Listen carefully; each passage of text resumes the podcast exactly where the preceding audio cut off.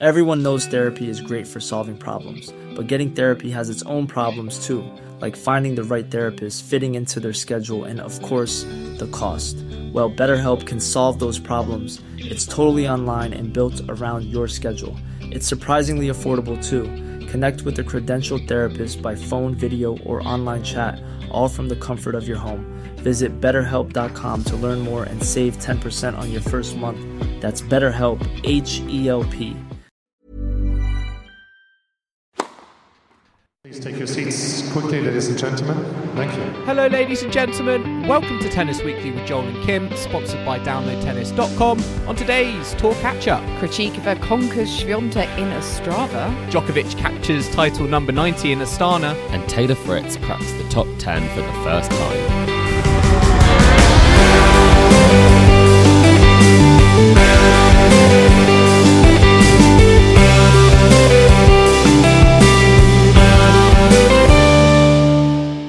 Kim, Chris, today is the 11th of October, and we are here to catch up on the week in tennis at Tennis Weekly HQ. We have had another fascinating week or so on the ATP and WTA tours in Ostrava, Astana, Tokyo, and Monastir in Tunisia. Lots to talk about. Iga Swiatek finally falling to Barbora Krejcikova in a final. Krejcikova with back-to-back titles, as well as Novak Djokovic, who captured his 90th singles title in Astana. Taylor Fritz cracking the top 10 as well. But of course, the biggest news of all is Kim is back on the show. Woo! Cue mucho celebration. Back and 100% healthy, and back from your trip from Mallorca, where I feel like it was too much of a convenience for you to be out there, or a coincidence even, for you to be out there and baby Rafa coming into the world. I know I was able to, you know, give my nice little birthing gift to uh, the Nadals. that sounds a bit wrong, but no, it was very coincidental that I went to Mallorca and about a few hours after I arrived, the baby was born. Oh, wow. Um, Were they waiting yeah, for Are you? you the doula? Oh, Did you deliver the baby? that's my secret role, yeah, to to, to deliver baby Rafa. Um, but no, yeah, I'm I'm I'm back. Um, I'm so sorry I missed the uh, the big 300 last week, but thank you for uh, for doing the doing it Postponing the punishment. For postponing. I would Yes. say. Of par for the court later. The celebration, yes. I'm And we're I had. I had quite a few sangrias to celebrate uh, baby Rafa being born when I was in in Mallorca on the weekend. So yeah, all all good news. I'm just envisaging there were like bells on the street, everyone was out kind of celebrating. was it like that, or, or is that just a complete kind of picture of imagination in my head? Uh, it, it- definitely your imagination. I think most people are just going about their business. Oh, okay, Although he is a he is a loved son of Mallorca, Mm. they're very sort of humble about it all. So um, there's no kind of you know dramatic scenes. No Really, It's, national uh, very, day. very private. Well, there, there should be really a, a national Mm. day of um, a holiday. for- celebration. well, yeah. I mean, there was no there was no holiday for him, was there? Because all of a sudden he was back on back on the court, the Rafael Nadal what Open Academy, uh, playing. I feel like literally like a day after his baby had been born. I mean. I love the dedication there, but there's got to be some questioning there on the parenting. Well, I mean that you don't get to being a 22-time Mm. Grand Slam champion for for nothing. You've got to put the hours in. He's he's so- coming for that tour finals title, isn't he? That elusive Well- tour finals title. That is the last one remaining of the collection. so that museum isn't gonna, yeah, fill its shelves itself, is it? Uh, out in Manacor. So, but I mean, that's been my highlight of the week: the birth of baby Rafa. Um, what, what about you? I mean, you- both have had good weeks, I, I trust, and I hope. Have you had any particular moments from the past week on tour that have grabbed you? Joel, what's your thoughts? What are you gonna plump for? I feel like Chris is instantly going to go onto the WTA tour and talk about Ostrava, which was a cracking event. But I'm actually I'm actually staying in Kazakhstan, and I've got to talk about the semi-final between Novak Djokovic and Daniel Medvedev, which for me, I know we didn't get a conclusive. Well, we did get a conclusive ending. We got a very bizarre ending, but the kind of the two sets um, that they played, which was split um, four six seven six. Um, yeah, for me was su- such high quality tennis, uh, like Grand Slam final. I felt like worthy tennis, and just to see them battle it out on on the tennis court. It felt like they were, you know, for me it was like they had something to prove. And uh, regardless of this being, you know, a 500 event all the way out in, in Kazakhstan, they really wanted to to bring it. You know, Djokovic making up for, for lost time, Medvedev as well having a very kind of stop start season. I feel with, you know, kind of like like a few weeks at world number one, quite a few lost finals, you know, not being able to play as much as he would have liked with, you know, Wimbledon, you know, banning Russians and, and Belarusians. So it was amazing to see the quality I felt that they kind of brought to the court. And then all of a sudden, that kind of shock ending when Medvedev, you know, Djokovic played a great tiebreak. Medvedev maybe could have could have snatched it with a. We had a very routine volley at five all, but yeah, he just sort of called it in the end. I think he said it was his abductor was playing up and he couldn't play on, or you know he wanted to keep it um, you know risk free. So yeah, it was it for me that was kind of the highlight in terms of yeah the quality, but also the the, the kind of shock ending we got as well. I suppose maybe he's thinking of the World Tour finals as well with, Mm. with any potential injury. Uh, and I know it's not called the World Tour finals, but you know what I mean. Um, the the end of end of Mm. season, but yeah, because he did look completely fine, didn't he? Except for those last sort of eight points, and then it was all over in a flash. And on Djokovic went um, on his merry way into the final for a second title. Not long after. it was funny because Djokovic like looked annoyed. He looked annoyed. He looked angry that uh, you know he Hmm. was he was just sort of revving up. You know, having you know won that second set, and I think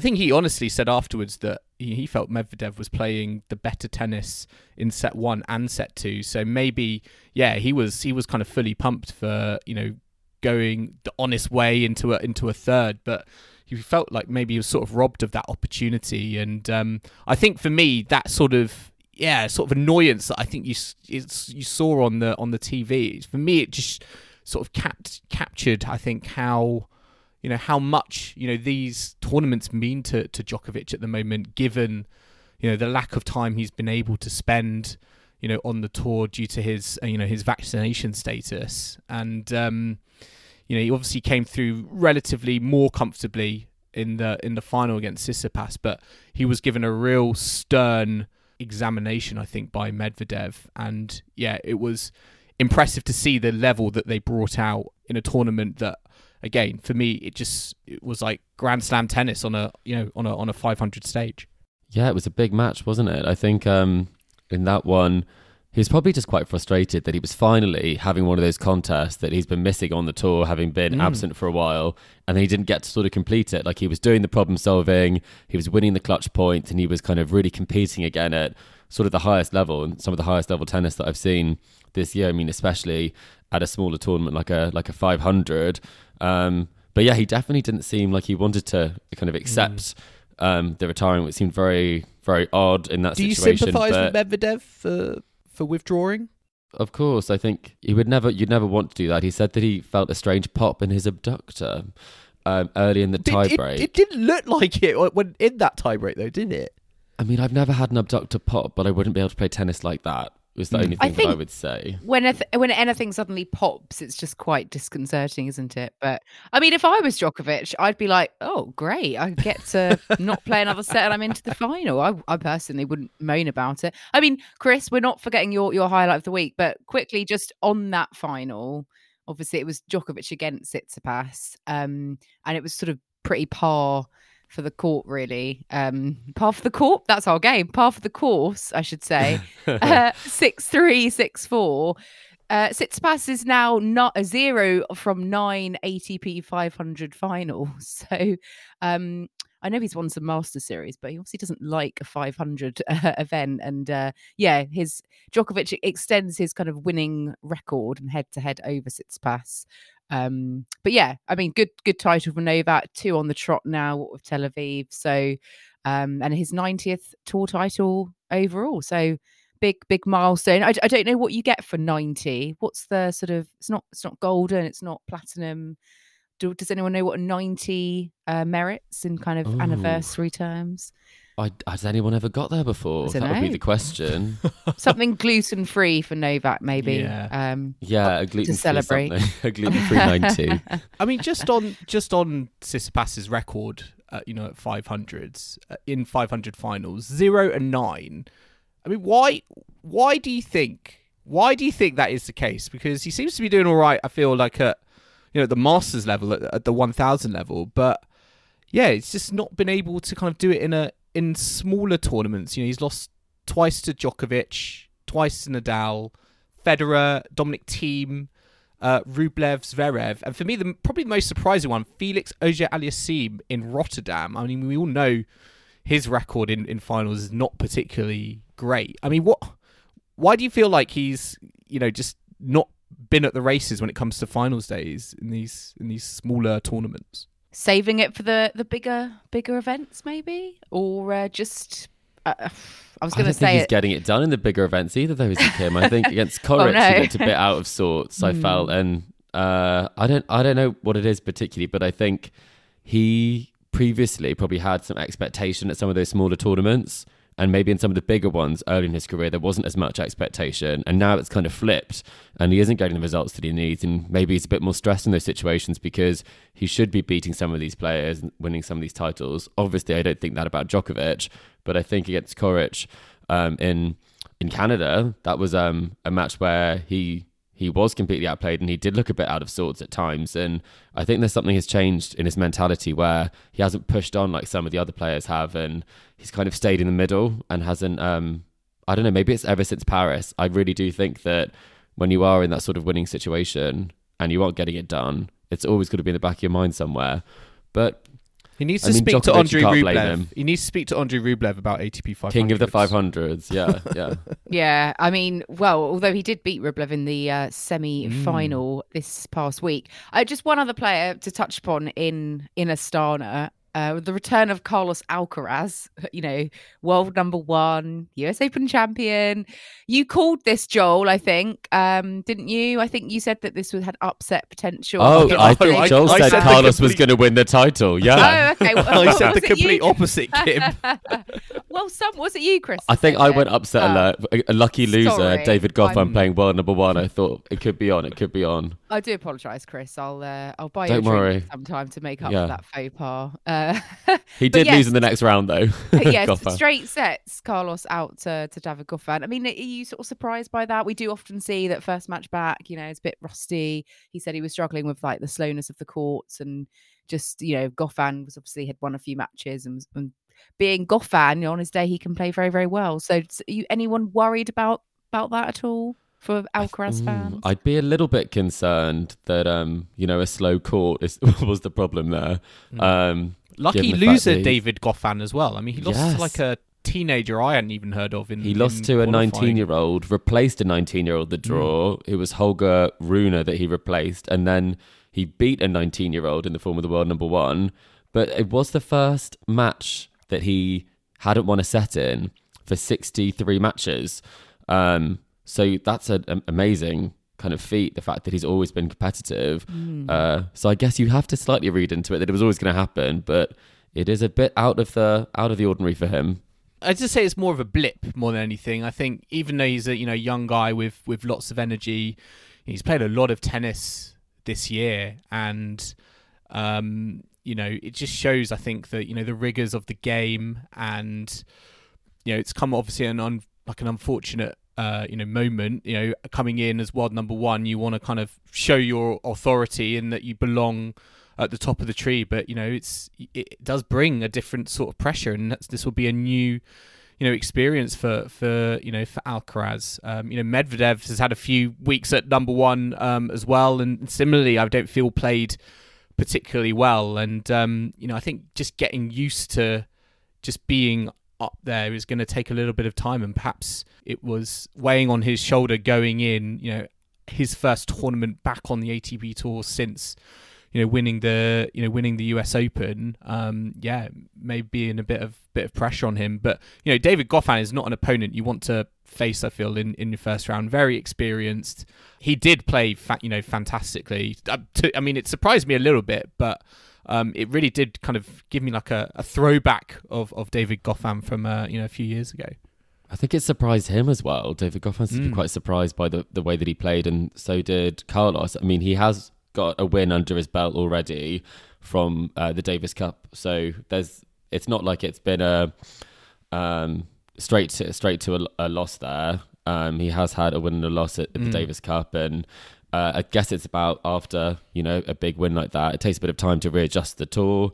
Rybakina had the same thing, and it is quite regular um, for this sort of thing. So not too concerned just yet, but it's gearing up for a pretty fascinate, fascinating open uh, end of season championships. It is, it is, and and and Chris, um, you know, let, us sort of before we move on to other tournaments that have happened in the past week. Um, I know you've had a few moments that you've enjoyed from the tour. Mm. Um, what's shone out, you know, out of? Uh, I know, and we know you're going to say something on the WTA side. So, what what's what floated your boat particularly?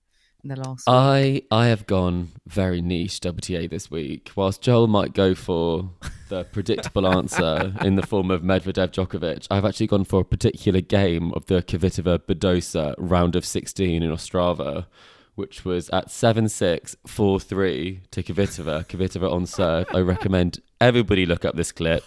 It had two of the best backhands I've ever seen on the WTA Tour from Paula Badosa and they were down the line on the run on the stretch.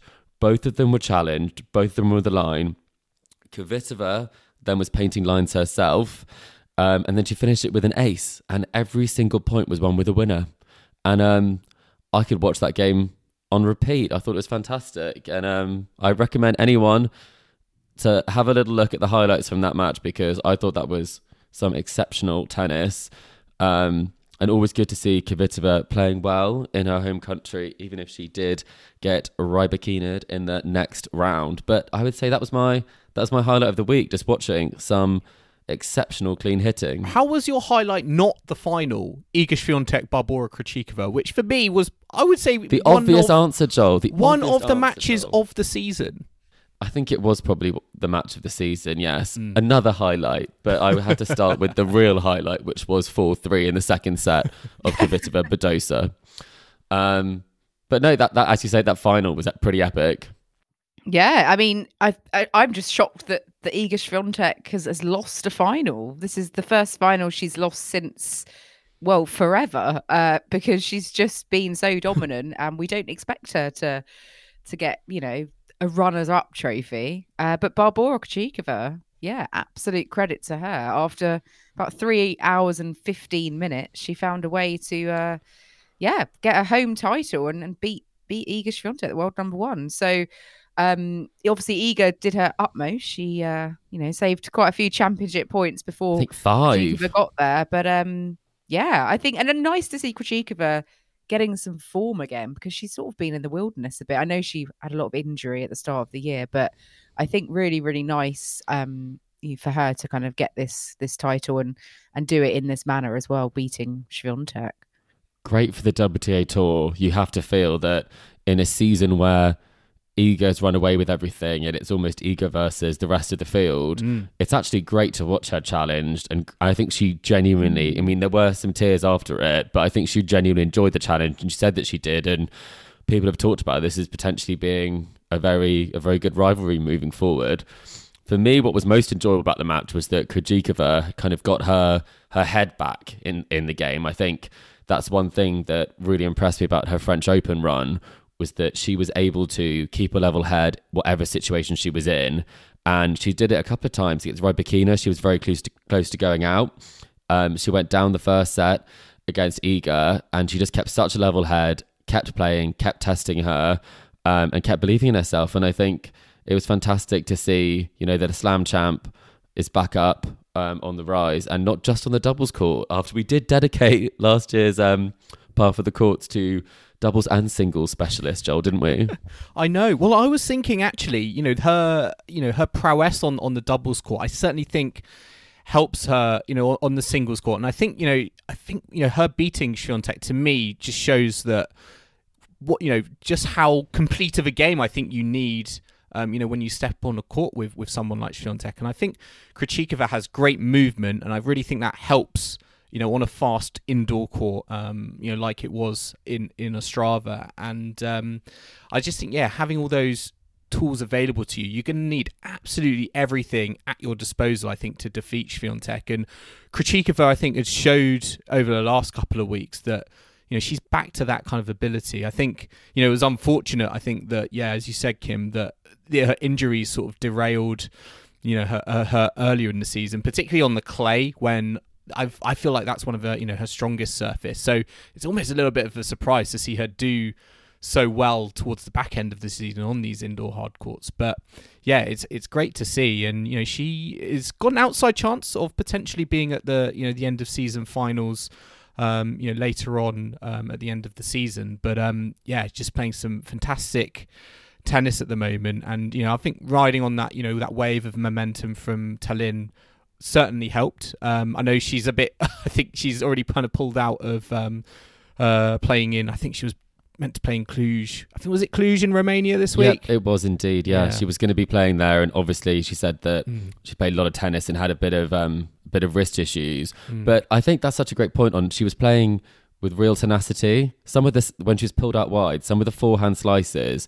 It was almost Monica Niculescu esque in terms of how difficult they were to retrieve, and she was moving. I mean, as well as I've seen her move, and that's a great point. It was very sad watching her go out in the first round of the French Open defending it when I you kind of felt like the only There was reason so why many she tears. came back. I mean, there was so many tears. You know, there was tears there. It, you know, it just was an Mm. awful. Just She, a she came back too soon. Yeah. That's the only thing you could really think about is that Mm. she really wanted to try and defend, Mm. Yeah. even though she knew she couldn't defend. But she's got it going again. And there was a nice thing in the final that um, Iga donated her prize money. Um, so it was kind of just a, a good vibe all round that one because it had a great atmosphere with being so close to the Polish border. It actually felt like it was more Iga's home tournament. Um, but yeah, that was um, a real fan crowd favourite and, and great for the tour. Yeah, I think Iga said that her prize money is going towards mental health charities in Poland, and you know she almost won won the title. She she, she was a couple of points away herself, so it was a fantastic match. Um, really good end to to a good week of tennis in in Ostrava with three exclamation marks. uh, it's not just Ostrava; it's Ostrava. Ostrava. I mean, elsewhere on the WTA tour, we had the very prettily named Jasmine Open uh, out in Monastir, which um, out in Tunisia. So on Jabeur's, you know, home home event. But yeah, it wasn't to be for her because um, Elise Mertens won this title. Absolutely thrashed uh, Alizé Cornet in the final. Um, uh, first title of the year, I think, for for E-, Elise Mertens. And she's had a bit of a so-so year, and you know hasn't really been performing, shall we say? Although she's normally a very consistent player. But yeah, six two six love dismantled Cornet. Um, what did you make of of Mertens' is is week out in uh, Tunisia? Well, you know, I was watching Kim. I was watching. I was surprised how single, how single side, how, how one sided that final was. Because I was looking in the in the in the in the build up and the preview. There, head to head, it was very very even, very very 50-50. So yeah, for me to watch the highlights and, and see that scoreline, I was I was pretty surprised by it. it was quite an odd one. Um, in the statistics for that match, I think there was just a seven, seven more unforced errors Mm. from um, Alizé Cornet, and that was the, the real difference in that ma- match. Um, there was a few really key uh, double faults at inopportune moments, and then it just kind of ran away from her, where she never really got the form going again. But when Mertens is on, um, the consistency She can get to the isn't fourth round it- of a Grand Slam. Yes, we know that, Chris. yes, Like and- twenty five times in a row. Yes, yes, she can. Um, well, the, the third round, third round, it was. Sorry, yeah, third round. But what I think what was interesting, I mean, this tournament, um, you know, she, you know, Mertens did have her, you know, her down moments. You know, her serve wasn't, I feel like, particularly strong. wasn't rock solid. I would say, kind of throughout. You know, she dropped sets. Um, you know, she was broken. Um, it felt quite quite easily in the in the build up. So I felt like there were still vulnerabilities there that um, you know Cornet could have targeted. And and Kim, as you said, kind of the Mertens hasn't had the you know the most I wouldn't say dare I say the most consistent um, of of years. So it was not yeah nice to see her you know get a title, but I think a lot of people were saying, wow, you know the tennis in Ostrava, yeah certainly that was that was something, and again Grand Slam quality. But yeah, I don't know Mertens Cornet in this final d- didn't didn't feel like it, it sort of lived up to the spectacle of of you know what was going down in Ostrava. Yeah, I was expecting a bit more from Cornet given her Hmm. her form this year actually, but um yeah, Mertens on it in the final. I have to say though, I I did find it funny going over to the double side of things. Kristina Mladenovic, she won that with uh, Katerina Sinyakova, attempted a little bit of uh, Mm. Tunisian Arabic with her her victory speech, and we know how many languages she likes to speak. So is this is this a new addition to her repertoire of what are we at now? Tw- 28 languages? Muguruza will be be impressed, right? Super impressed. I don't think it went down too well though. I'm not sure people quite understood what she meant, but um, she gave she it a go. She gave it a go. thing. I'd be I'd be useless. Uh, I'd yeah, I'd be useless. What language would you want if you were in that in that situation? ooh, if I Uh, had to say something, Uh, Kim, I feel like you're going to say Spa- Danish, Chris. Uh, now you're Uh, based yeah. out in Denmark. Kim. I feel like you could you could you could pass off a, a, a ceremony in Spanish, couldn't you? um, I could probably just about. I mean, when they ask, you could thank pen- Rafa. when they ask, yeah, players or Spanish players, you know how they've played, they sort of tend to say the same sort of things. So I've got better at understanding the Spanish tennis kind of um vocabulary uh, or however you say but yeah i mean uh i've just i admire anyone who is a multi-linguist so uh they always put us to shame don't they tennis players with their their well-versed um talking dictionaries. Um but um i mean two players who well, I mean, they might speak other languages. I'm not 100% sure, but two two players out in the final in Tokyo, going back to the men's side of things, two English speaking players, Taylor Fritz and Francis Tiafoe, um, headlining that one with the final. Fritz beating Tiafoe in two tiebreak sets um, to get his third title of the year. Tiafoe losing tie breaks. What is yeah, that Tiafoe about? was on a 13 tiebreak win streak. um, but What a claim! What a claim! yeah. so 13 unlucky though, 13 and no more. But Mm, yeah, true, Taylor yeah. Fritz um, winning that title into the top 10 for the first time, which makes him the first American in the top 10 since. Can anyone tell me who was the last American to break the top 10? I actually do not know. I was going to say Andy Roddick in my head, but that's that's wrong. There have been two, I think. Well, You'll always think about Andy Roddick. We been at least that. a few since then. Yeah.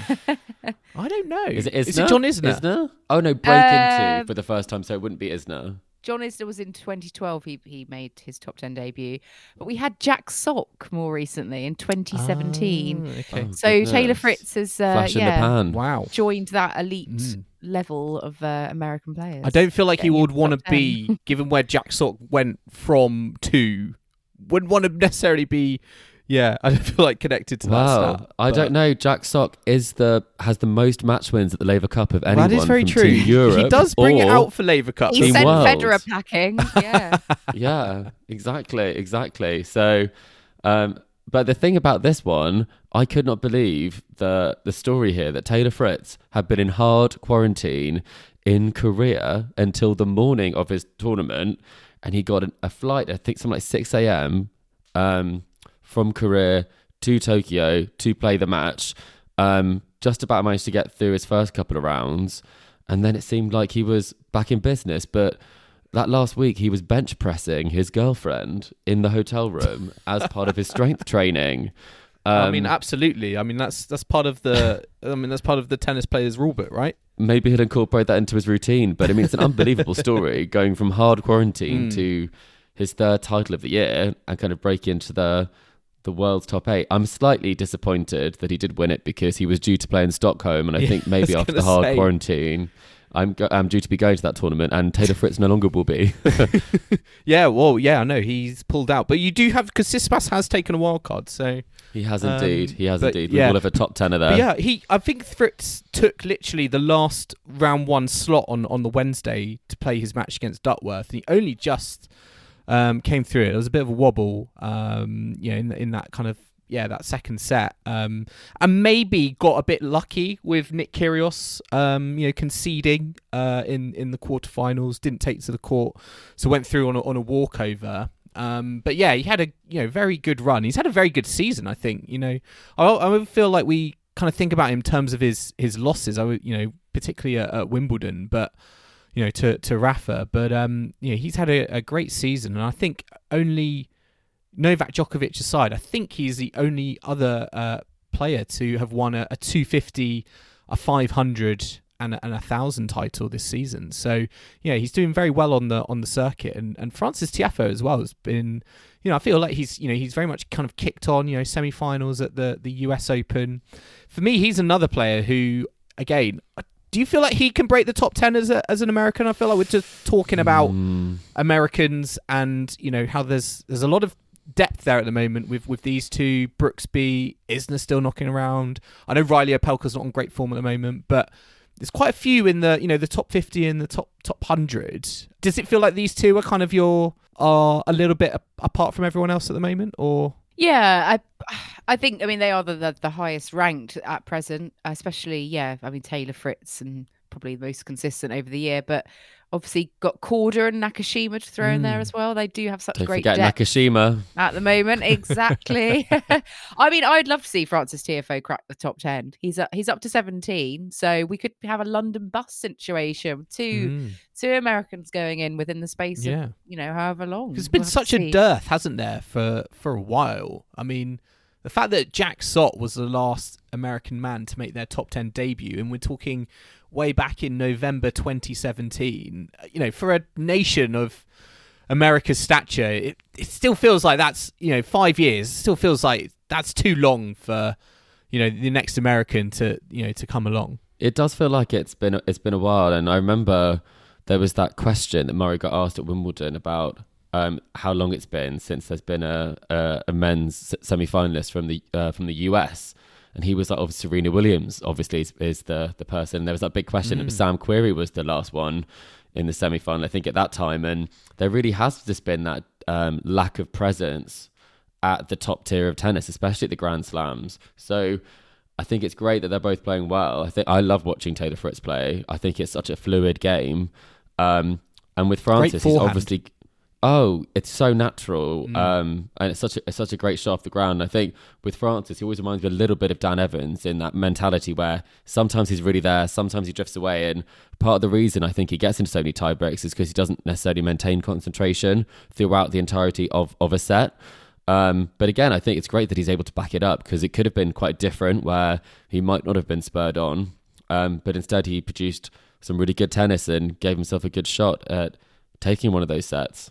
I mean, is it just just on that? It's quite interesting. You talk about you know the number of, of tie breaks that that you know Tiafoe has won this season. Yes, he, he lost these two. I mean, how do you how do you interpret that? Do you interpret that like he needs to do more to try and break his opponent's serve and really kind of go uh, and attack it, or do you think he can you know, be content in like you know I'll, I'll try and get it to you know six all and then you know I'm going to really focus on the tiebreak and and and you know take take that sort of approach. How do you how do you see that kind of you know tiebreak section? Is it a good record to have, or do you feel like he should be able to kind of you know with his ability should you know he should be trying to you know make these sets you know less complicated than sometimes they they can be.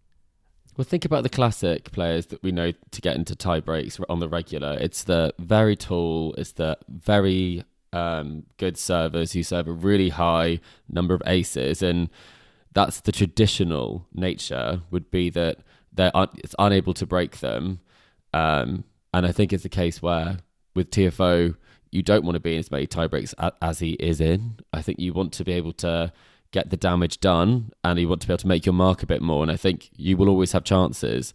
Um, I think even in uh, the match that I was watching in the final, uh, there were quite a lot of break points here to save. Um, and so I think it's it's an unusual um, statistic, an unusual situation for someone with his game to be in. Um, but I do Yeah. think uh, when he pushes on, um, he he will hopefully kind of get it done quicker and be able to maintain his focus because otherwise you will give players who are ranked below you opportunities, and he has had a tendency to do that in the past. yeah, he's certainly for me a player who you know loves the you know loves the the big court, loves all the you know the entertainment and the buzz. Um, but yeah, there are sometimes for me there's that lack of consistency that I feel like a Taylor Fritz has showed more of, and that has enabled him into the you know into the top ten. I mean, one other player before we go to a break, uh, you guys, um, Casper Ruud Casper Ruud, Carlos Alcaraz lost, um, you know, his first tournament back post US Open on the ATP Tour. Casper Ruud also did the same. And Kim, he lost to Jaume Munar. 6 3, 6 3 in Tokyo, straight sets. I mean, I, again, I was not expecting this to happen, but um, yeah, a little bit of a hangover for both of the, the US Open men's finalists. I think um, Jaume Munar, you know, doing it for Mallorca uh, with that one. also knew I was going for the weekend. You wanted yeah, Rafa back up to uh, to world number two. Exactly. There's always a bit of a hangover there, isn't there, after Mm. Slams, and, and we've seen it so many times before. So that doesn't that also doesn't surprise me, to be fair. And I do I do think Jaume you know on his day is yeah not not not too shabby. But um, on that note, let's take a quick break now. But we'll be back in the second half to talk a lot more about uh, the Billie Jean King Cup finals and all the squad announcements. Uh, a special par for the courts, uh, where I'm, I think, facing off against Joel, and also uh, looking ahead to all the action this week, including San Diego. So do not go anywhere. A lot can happen in the next three years. Like a chatbot may be your new best friend. But what won't change? Needing health insurance. United Healthcare Tri Term Medical Plans are available for these changing times. Underwritten by Golden Rule Insurance Company, they offer budget friendly, flexible coverage for people who are in between jobs or missed open enrollment. The plans last nearly three years in some states, with access to a nationwide network of doctors and hospitals. So, for whatever tomorrow brings, United Healthcare Tri Term Medical Plans may be for you. Learn more at uh1.com. It's that time of the year. Your vacation is coming up. You can already hear the beach waves, feel the warm breeze, relax, and think about work. You really, really want it all to work out while you're away. Monday.com gives you and the team that peace of mind. When all work is on one platform and everyone's in sync, things just flow wherever you are. Tap the banner to go to Monday.com.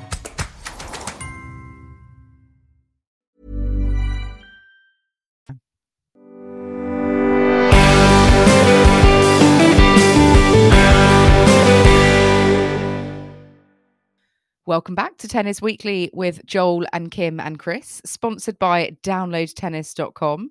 And now we're going to move on to a very special edition of Par for the Courts, which Chris, I think you are hosting. Uh, Yes, because me and Joel are going to have a, a bit of a battle this evening. I thought, what what better way, Kim, to celebrate the fact that you guys have got to 300 episodes than putting you to the test with a 300 themed par for the courts. Ooh. It is a challenge. I've been looking Um, forward to this for like the last like week or so. I think Um, it's built up the anticipation. it has you, built Joel, up the hasn't it? anticipation, but it's also built up the jeopardy as well. I think. Yes, and I have you been googling the number 300 when it comes to tennis? Oh, tennis? that would have been a great shout. Please be honest, have you? No, I- we'll- absolutely We'll No, find have out. We'll find out if Joel Literally- performs yeah. particularly well.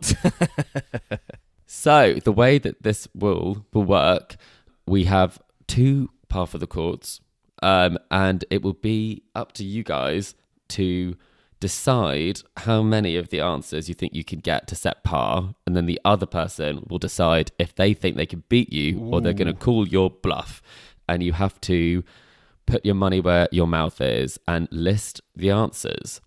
So um, we will have Kim can set par for the first one. Okay. Um, Happy with that. first, Yeah. yeah. Are you okay with that, Joel? Go for it. Um, and the first question is players who have over 300 Grand Slam match wins, and it's men's and women's. Oh, I can I can tell you there are there are five answers that I'm looking for. What would you like to set par, Kim? So 300 Grand Slam match wins, just to current Clarify. current players. Cu- current players or retired It is of all time. of all time. Okay, and sit in the singles. Um, okay. That is correct across the men's and women's. Oh, okay. I'm gonna say I could get three. Is that too low? Three, three or five? I think. Three or five, three? Joel. Okay. Um. You've got to play it, Joel, haven't you? Oh, I don't know. Oh. No, Kim. I'm tell. I'm. I'm not convinced. I've got four. I'm not convinced. I've got four answers, but I'm not convinced they're all correct. So I'm gonna. I'm gonna call you out, Kim. Bring I it wanna home, hear your- Kim. I, I want to hear she's your gonna three. do this. Oh God. Um. Okay, and it's men and women, right? Um, Correct. okay. Oh, I've just had a thought. I was thinking of just people who've played loads of slams, not necessarily winning matches. Um. Okay. Oh well. Okay. Um. Oh, I'll go for the obvious ones, maybe. Uh, Roger Federer. That is correct answer. Whew. Uh, Rafael Nadal.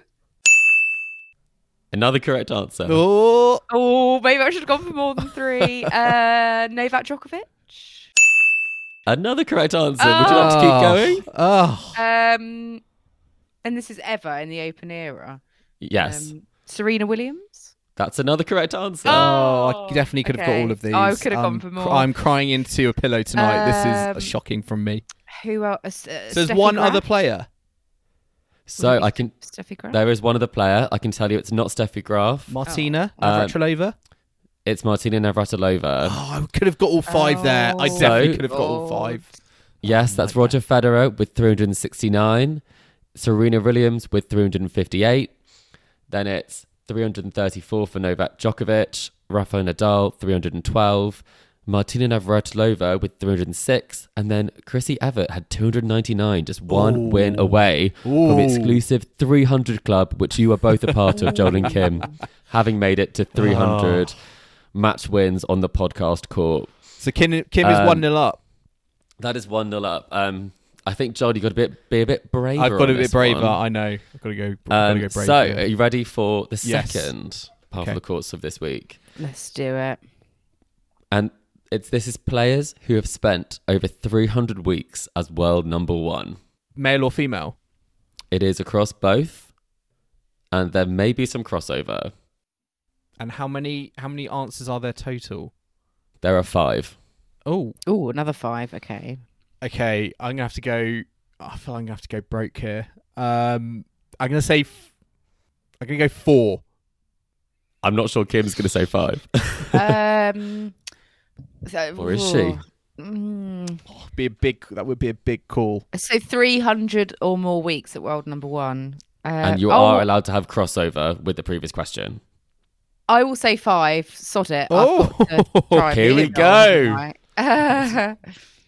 Take control of your destiny, Kim. uh, right. Roger Federer.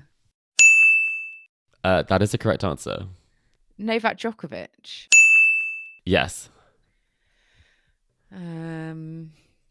Serena Williams. Yes. I don't think Rafa's actually made 300 weeks at number one, has he? Uh, or maybe he has. Uh, but I think I need to go uh, Pete Sampras. I'm afraid that's an incorrect Oh answer. no! oh, Kim, you were too Oh, brave Joel there. wins. That was Slightly too, too brave. brave. Joel, are there any that you would have got? Uh, I would have gained Jimmy Connors, John McEnroe. Well, I can tell you that it was only two male players, and you were completely right. Rafa is not one of them. Um, it was just Roger Federer and Novak Djokovic at 312 weeks for Federer and 373 for Djokovic. And then the female players were Steffi Graf, um, 377 weeks in her relatively short career compared to the other two in the category, which are Serena and Navratilova with 319 and 332. So it is one all. um, I um, this is not necessarily too fair on Kim, but the tiebreak question relates to the first episode. Um, cast your mind back 300 Wow. episodes, well, 301 episodes now. Wasn't Um, the first episode Joel on a park bench or something? No, I think that it was does sound going, like that from audio quality. Um, but in that episode that I listened to, uh, Joel was reporting on the events of the 2018 Estoril Open. um, Joel, for the win, I will let you have this for the win if you can get this. Okay. Which all British doubles partnership took home the title that week? Ooh, that's a great question. Wow. Um. Oh, do you know what? I think I've got it. I think I've got it. Maybe not. Is it? For glory, Joel. Colin Fleming and Ross Hutchins? Ooh, that's a blast from the past. That would be a very good guess. I have to say, very surprisingly, it was Kyle Edmund and Cam Norrie. Oh, who won the wow. title in a first time partnership, taking out Wesley Koolhof and Artem Sitak. 6462 and I just thought that was a very unusual thing from the first episode Wow. that it was a doubles title for Cam Norrie. To be honest, I'm surprised you got that far in that episode because uh, we They were shorter then, Joel. They were Yeah. shorter. but a draw. Well done, both. Um, if, if you'd like to know, in the 2018 Estoril Open, it was actually Francis Tiafoe who lost in that final Ah, to João Sousa. So a big theme on this week. And João Sousa has just lost very easily to Dominic Thiem. Mm. I think We've come full circle. That is Yeah. correct. We've There come we full go. circle. He's still active. Wow. Still Um, active. a Par for the draw. courts, eh? I mean, it's so British. A draw, Kim. We're gonna have to. We could rock paper scissors We've got to. after. We've got to come back. Yeah, exactly, exactly. Um, but moving on, we do have uh, a mailbag for our 301st episode, and this is from Paula on email. Um, Paula wrote in to us and said this. With a beetle found in western Serbia named the Duvalius Djokovici after Novak Djokovic, if you could name an insect after a player, what would it be? Oh, this is great. This is like pun pun central. I feel. Um, oh, So goodness. Novak Djokovic has an insect named after him in in Western Serbia. This is the whole. um it's a cockroach, Yeah. isn't it? I think. Is that is that a compliment or a? You I know, believe it's a beetle. I'm Oh, not is sure it the a beetle is a type of Okay. cockroach. Before you, that might cause some controversy there, um, Joel. What would I name after a certain player? Um, what about a Muguruza or a Murray Moth? That might be quite nice. Rafael Nadal. oh, it had to be Would, Kim. would that It had to be. or um Bethanie Mattek-Sands? That's a very like- good one. Bees, buzz. Oh, Marie Bouzková. I feel like that's been done before. Barbara Cricket Chikova. Oh, that's Oh, good. that's That's, the winner. one. That's the I winner. that. I'm I Yeah. I'm trying to think of um my brain my brain has gone. No, I've got nothing. It's still in Estoril 2018. Yeah. well, I think that's pretty cool though that Djokovic has a as an insect named after him. Um, maybe they'll he'll start getting moons and stars named after him next. That seems This to is be a gateway naming, isn't it, a, a type of rose. You know, they're they're always named after famous people. It's a, it's a lovely colour orange, though, the beetle, I have to say, for the visual. If you haven't got it, it's Mhm. um, quite an impressive looking, um, quite an impressive uh, looking bug. Duvalius Djokovici. That could uh, certainly remember that. It might feature in a, a quiz la- later this year. Hint, hint. Um, but let's move on. We've got some other news from from the past week. Billie Jean King Cup squads have been announced. Um, we've got about a month till that kicks off. Uh, we've got Group A, uh, B, C, and D. Uh, lots of different players involved. I mean, looking at it, Group D is probably looking like the tough one because you've got the Czech Republic and the USA, both of which have, the, I would say, the strongest teams on on paper. Uh, you may care to disagree, but yeah, what are you what are you thinking when you're looking at the lineups for um for the Fed I'm Cup? I'm thinking how many of these players are going to drop out. If I'm being quite honest, I Well- remember. I remember these being announced last year, and yeah, they're not necessarily being you know what you got. I feel like on event day.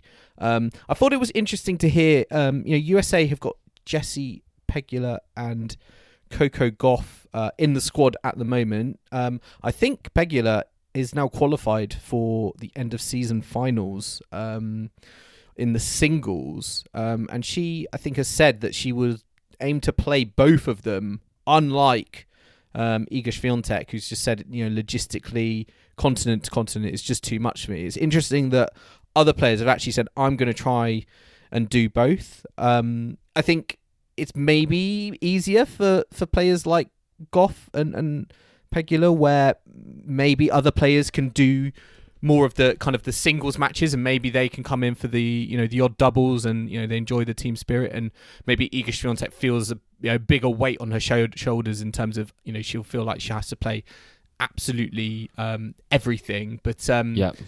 yeah for me that USA team is is very strong. But interesting yeah to see some of those players are just are still prioritizing Billie Jean King Cup regardless of you know where their you know their singles ranking might take them um, in terms of the the end of season finals. Yeah, and Madison Keys and Danielle Collins have always made it super clear if they get asked, they're going to play, and if they're Mm. fit, they're going to play. So I think it's great that they're on the team. Last year, Danielle Collins was playing as the number one player, and she's had since then she's reached a Grand Slam final, had a career high ranking, and she's almost um is she fourth on the list in terms of ranking at the moment. Um, so that just shows the depth and strength of the US team going into that because they had a good run to the semi-finals last year. It's great to see Taylor Townsend back in the favour of the USTA. I think she's more than deserved her spot with some great results, um, reaching the final of uh, and the semi-final of Grand Slams in doubles this year. Um, I think you're completely right, Joel. If Iga was there, she'd be playing singles and doubles in every tie, and that obviously is something that does not set her up for the perfect end of season championships. And she's probably learnt from the Krejcikova example from from last year that it just kind of um, was a step too far uh, for the body. I think the Czechs obviously look like they're also in Group D. Um, Vondrousova played fantastically last time. They've got some real great depth there with Pliskova as well. They'll be tough to beat. Um, in fact, that would be a great match to be at. You feel like there's a few few teams like the the Belgians, the Slovakias, the Australias, um, which Great haven't Britain? quite. Great Britain, I I think we've got some good strength. I think um, if Anne Keothavong's playing for us, you know, maybe she'll be able to get one. Um, I mean, Harriet Dart is playing is in good form. I feel on the on the tour at the moment. I'm, I, you know, Emma Raducanu is on the is on the initial squad. I'm still very skeptical whether she's gonna we're actually gonna see her on court and whether she's being used for in marketing and just kind of ticket sales. But um, yeah, it's uh, you know, Raducanu, Dart, Boulter, Watson. Um, not as many players as as some of the other squads, but yeah, what what do you? I think yeah, Dart for me is like the most informed player we have at the moment, and it. I feel like our chances really do rest on if if Raducanu is going to be kind of fit and firing for this. I mean, should we mention with regards to Emma the the recent news that apparently she's yeah parted ways with with Dimitri Tursunov. Mm. I mean, what, what do we all make of that? we were all hoping this wouldn't happen. Uh, they've been together what a couple of months now, yet she's another coach has gone. Um, I mean, this is sort of uh, what, what are your initial thoughts on that one? Because it doesn't look good, does it? It keeps happening. I mean, I think this one is a bit different from the previous one because I think, as as is being reported, is that the 19 year old uh, was what Raducanu was wishing to continue working with him, um, but kind of Tursunov actually, it seems like he's lined up someone else to work with, so that is something that is quite unusual from the the Emma story. Obviously, people would have just after the US Open be lining up to try and coach her because that would have been such a coveted gig. You know, probably one of the most um, exciting prospects for tennis. So it's very um, unusual for Tursunov to leave. It clearly wasn't something that he he thought that was going to work in the long term as a partnership. Um, he's very matter of fact and frank with how he how he deals with people. So I'm sure we will hear more about this. Um, the positive side of it is that she is now working with Andy Murray's sort of former um, sort of physical trainer, Jez Green, which has been super important to her in terms of getting back into fitness, um, because that's something that we have seen her body sort of falling apart at times throughout the year. And under sort of Jez Green helping with the physical side of things, he picked up one of his Wimbledon titles, a US Open title, and an Olympic gold medal. So when it comes to conditioning, he is um, uh, well one of the absolute best that you can work with. Um, but I mean, it is it's very shocking. You know, we felt like she was on the up again, um, and for a tennis coach to walk away from one of the sports most exciting. I mean, I can't believe it really. Do you think that damages her? I don't know her reputation in terms of you know coaches who are going to want to work with her because again, as you said, it's it's it's not the it's not the way round. I feel like you uh, you know you would expect based on the the Mm. reports Mm. um, that we're you know that we're hearing, and we don't know whether you know where Tursunov um, is going to end up. We understand um, he is going to be uh, hooking up with another player, but we don't know who that is at the moment. But yeah, for Emirates, like back to the drawing board for what it feels like the what tenth tenth time now. Um, yeah, if it, it doesn't feel like a great image or, or presentation she's got going if the coach has now you know been like actually sod this you know i'm i'm off to coach coach someone else Yeah, she's. She, if you were a coach, I'm not sure that you would particularly want to take on th- uh, this sort of role right now with Emma. Mm. Um, I think it would be one which wouldn't necessarily be a great thing for your career, given how short some of the stints have she has had with coaches and how it is very much a trial basis where a lot of people don't make it past the trial and then someone's just left the position. Um, but I think it'd be interesting to see that if her fitness is up and she's able to compete on a more regular basis with her sort of her father in her corner and she's got a very good tennis head, she can do very well without a coach. And she's kind of talked about that as a as um something that she thinks is a strength of hers is that she's able to to do well with that. But I think I'd be calling up the the coach that took me to the US Open title if I were her at this stage. i feel like kim's saying the same thing Yeah, well, quite. I mean, should never have got rid of him. um, yeah, it's a shame that Tursunov hasn't worked out, and I do hope that there can be a forged, uh, you know, a longer term partnership. But it's obviously, you know, we're not in the inside the, the Emma camp, so they all have their reasons. But um, yeah, we'll. Uh, Keep, I keep feeling like we're saying, "Oh, we'll have to see about this, see how it goes." But it's just quite frustrating, isn't it? I think British tennis fans are thinking, "What on earth?" But um, yeah, hopefully she'll be at the Billie Jean King Cup, especially you know at home. So Well, Anki Um, Overthon could do some coaching. Maybe that's Well, what she needs. yeah maybe I've always said I've always said that could be a good pick for her. yeah, yeah. Why not? I mean, let's look ahead to next week on tour. This week, I should say, as we are recording slightly later than usual on a Tuesday. Um, got a host of tournaments this week. We've got uh, Florence, uh, Gijon, uh, San Diego, Cluj. Um, I have lots going on. Um, especially San Diego, I'd imagine. We've got a lot of top names there. The, the the final kind of lineup for the the WTA finals is you know still yet to be decided. We've only got two players qualified already. Uh, well, I think Pegula actually, so making it three. Who are your eyes on this week? Where where are you looking? What are your what are you most looking forward to for this this week on tour? Yeah, I think uh, San Diego is probably the place to be. I feel like these 500 events are almost like more intriguing and exciting than like some of the thousand events that that we have. Um, given the the quality and uh, as you said, like the kind of the race really to to fourth worth, which which sounds really bizarre. I think just just saying it out loud, but you know, it's, it's the state we're in given you know the WTA's kind of standoff with China and. Um, yeah, it'll be interesting to see who you know makes their play this week because they're all you know all the players looking to qualify are there or thereabouts, and it's so very tightly compacted. Um, you know, Coco Gauff, Caroline Garcia, um, you know, Sakkari, Kasatkina, Sabalenka um, are all um, in San Diego. For, so for me, it's going to be very interesting to see who comes out on top there, and it almost feels like those yeah, these ranking points are going to be very, very decisive um, when it comes to who, um, yeah, who ends up in that final eight. Um, you know, in the United States for the yeah the WTA finals. Yeah, and there's a big. Cur- I've been looking at all the spreadsheets. There's a big curveball coming with the a late 1000 tournament in Guadalajara.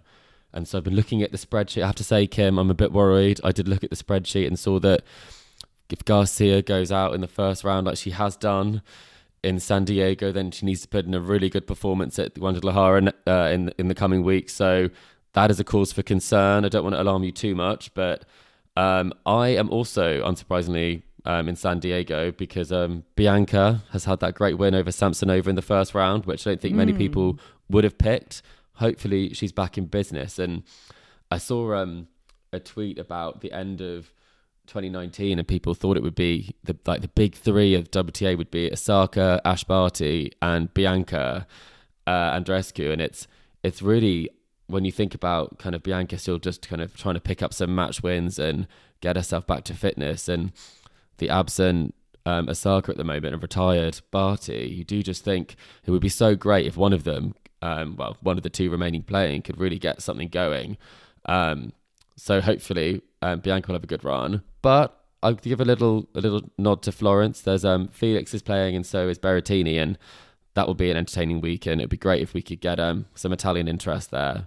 But I think it'd be a good a good addition to the tour um, with the absence of the the Asian swing. I think there's one in Florence this week, and there's another um, in Italy next week as well. So um, a little Italian swing could be quite fun. Yeah, exactly. And it's all, you know, the end of season um finals are obviously out there. So they have quite a lot at this time, don't they? Yeah, my my highlight of the week was was going to be to see what Caroline Garcia would do, but we've we've seen that already. So uh, I think I'm draw. scratching Tough my draw. head now. I thought it Yeah. was it not going to be Jaqueline Cristian coming out in a cape in uh, in in Cluj. Well, uh, let's let's let's hope so because I know that really that really cheered you up, didn't it, Yeah. last year, Joel, when that happened? So I know this is I mean, highlight of she's the already, year. I mean, unfortunately, she's already been defeated. So I uh, No. I hope. she in the doubles. Well, yeah, I don't know, but yeah, no. she's not in. Uh, not in. She's no- out in the she's out in both. oh, Oh. She lost you uh, our very own Harriet Dart and Oh, Nicholas. the cape is cursed. The. The cape Yeah. is cursed. um, yeah, but good, uh, good. Yeah, a couple good wins for Dominic Thiem and uh, yeah, Andy Murray today over Davidovich Fokina, the sixth seed in Gijón.